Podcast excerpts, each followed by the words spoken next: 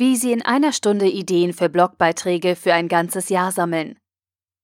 Ein Beitrag von HubSpot, der Marketing-, Vertriebs- und CRM-Software, verfasst von Jennifer Lapp. Letzten November stand unser Blog-Team vor einer schier unlösbaren Aufgabe. Sie sollten in weniger als einer Stunde Ideen für Bloginhalte zusammentragen, die für ein ganzes Jahr reichen sollten. Zugegebenermaßen ein sehr ehrgeiziges Ziel. Wir benötigten jedoch eine große Anzahl an Themen, um den Algorithmus für unseren Generator für Themen von Blogartikeln zu füttern. Also setzten wir uns zusammen und trugen unsere Blogideen in ein Google-Arbeitsblatt ein.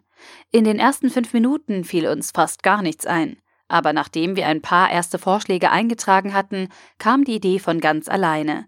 Aus einer Idee ergaben sich zehn weitere Ideen und in kürzester Zeit hatten wir fast 300 Blogtitel zusammen und noch 15 Minuten Zeit.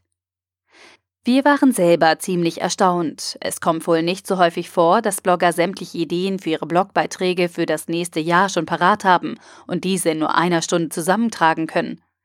Es ist aber durchaus machbar und auch nicht nur für etablierte Unternehmen mit den entsprechenden finanziellen Mitteln möglich. Man braucht nur den richtigen Brainstorming-Prozess, um sich Blogthemen zu überlegen und ein Medium, auf dem man seine Ideen sammeln kann, sei es ein Google-Arbeitsblatt, ein Word-Dokument, eine Evernote-Notiz oder ganz klassisch Stift und Papier. Damit hätten Sie den Anfang auch schon gemacht. Doch wie ist es möglich, in weniger als einer Stunde fast 300 Themen zusammenzutragen? Denken Sie daran, das Wesentliche bei diesem Prozess ist, dass Sie nicht immer wieder bei Null anfangen müssen, wenn Sie ein neues Thema brauchen. Sie können interessante, spannende, neue Themen einfach aus alten Themen entwickeln. Erstens überlegen Sie sich das erste Thema. Dieser Schritt ist wahrscheinlich der schwerste. Wenn Ihnen einfach nichts einfallen will, können Sie Folgendes probieren.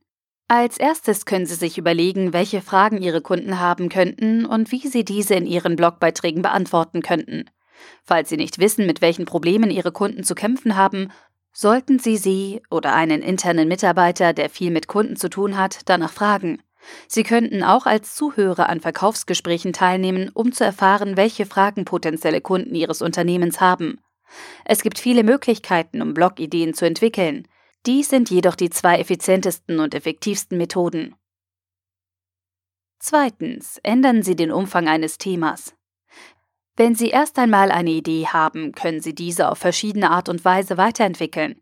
Sie könnten etwa ein weit gefasstes Thema enger eingrenzen. Nehmen wir an, Ihre erste Idee lautet 15 Tipps und Tricks für Social-Media-Anfänger. Dieses Thema können Sie in spezifische Themen unterteilen wie 15 Tipps und Tricks für Pinterest-Anfänger oder 15 Tipps und Tricks für Facebook-Anfänger. Auf dieselbe Weise können Sie enger gefasste Themen ausweiten. 15 Tipps und Tricks für Marketinganfänger. Ein eng gefasstes Thema auf ein anderes eng gefasstes Thema übertragen. 15 Tipps und Tricks für Twitter-Anfänger oder das Thema sogar noch weiter eingrenzen. 15 Tipps und Tricks für Anfänger mit Facebook-Unternehmensseiten. Et voilà! Sie haben aus einer Idee mehrere Themen entwickelt, indem Sie einfach den Umfang des Themas verändert haben. Drittens, ändern Sie den zeitlichen Rahmen. Selbst Blogthemen, die ein absoluter Dauerbrenner sind, können Sie variieren, indem Sie das Thema zeitlich begrenzen. Nehmen wir als Beispiel ein weit gefasstes Thema wie die Geschichte der Suchmaschinenoptimierung. Das Konzept der Suchmaschinenoptimierung, kurz SEO, gibt es schon seit vielen Jahren. Ein Blog über die Geschichte der SEO wäre also recht lang und umfangreich. Wenn dieses Thema gleich für mehrere Blogbeiträge herhalten soll, könnten Sie das Thema auf einen bestimmten Zeitraum beschränken zum Beispiel den letzten Monat. Als Titel wäre dann SEO-Entwicklungen des letzten Monats denkbar. Sie können als Zeitraum auch ein Jahr wählen.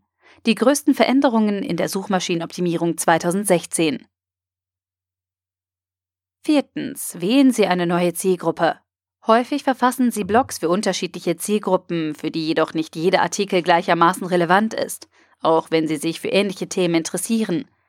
In einem Beitrag über Facebook für einen Marketingleiter sollten Sie sich beispielsweise auf strategische Aspekte konzentrieren. In einem Beitrag über Facebook für Marketing-Neulinge sollten Sie hingegen mehr auf Marketingtaktiken eingehen. Einen Beitrag auf eine bestimmte Person zuzuschneiden ist einfacher, als Sie jetzt vielleicht annehmen.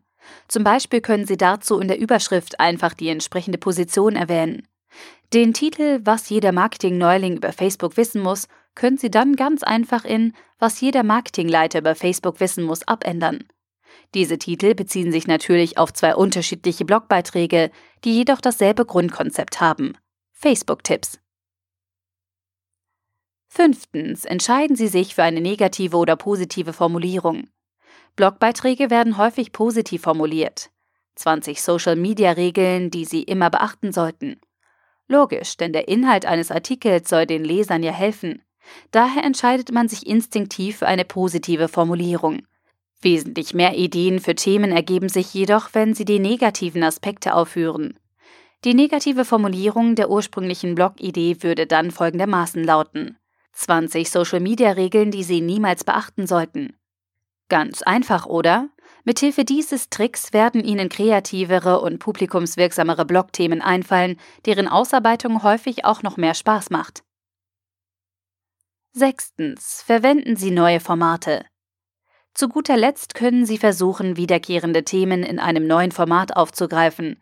Auf diese Weise lässt sich ein Beitrag wie der ultimative Leitfaden für E-Mail-Marketing ganz einfach als die ultimative E-Mail-Marketing-Checkliste oder der ultimative Leitfaden für E-Mail-Marketing als Infografik wiederverwerten.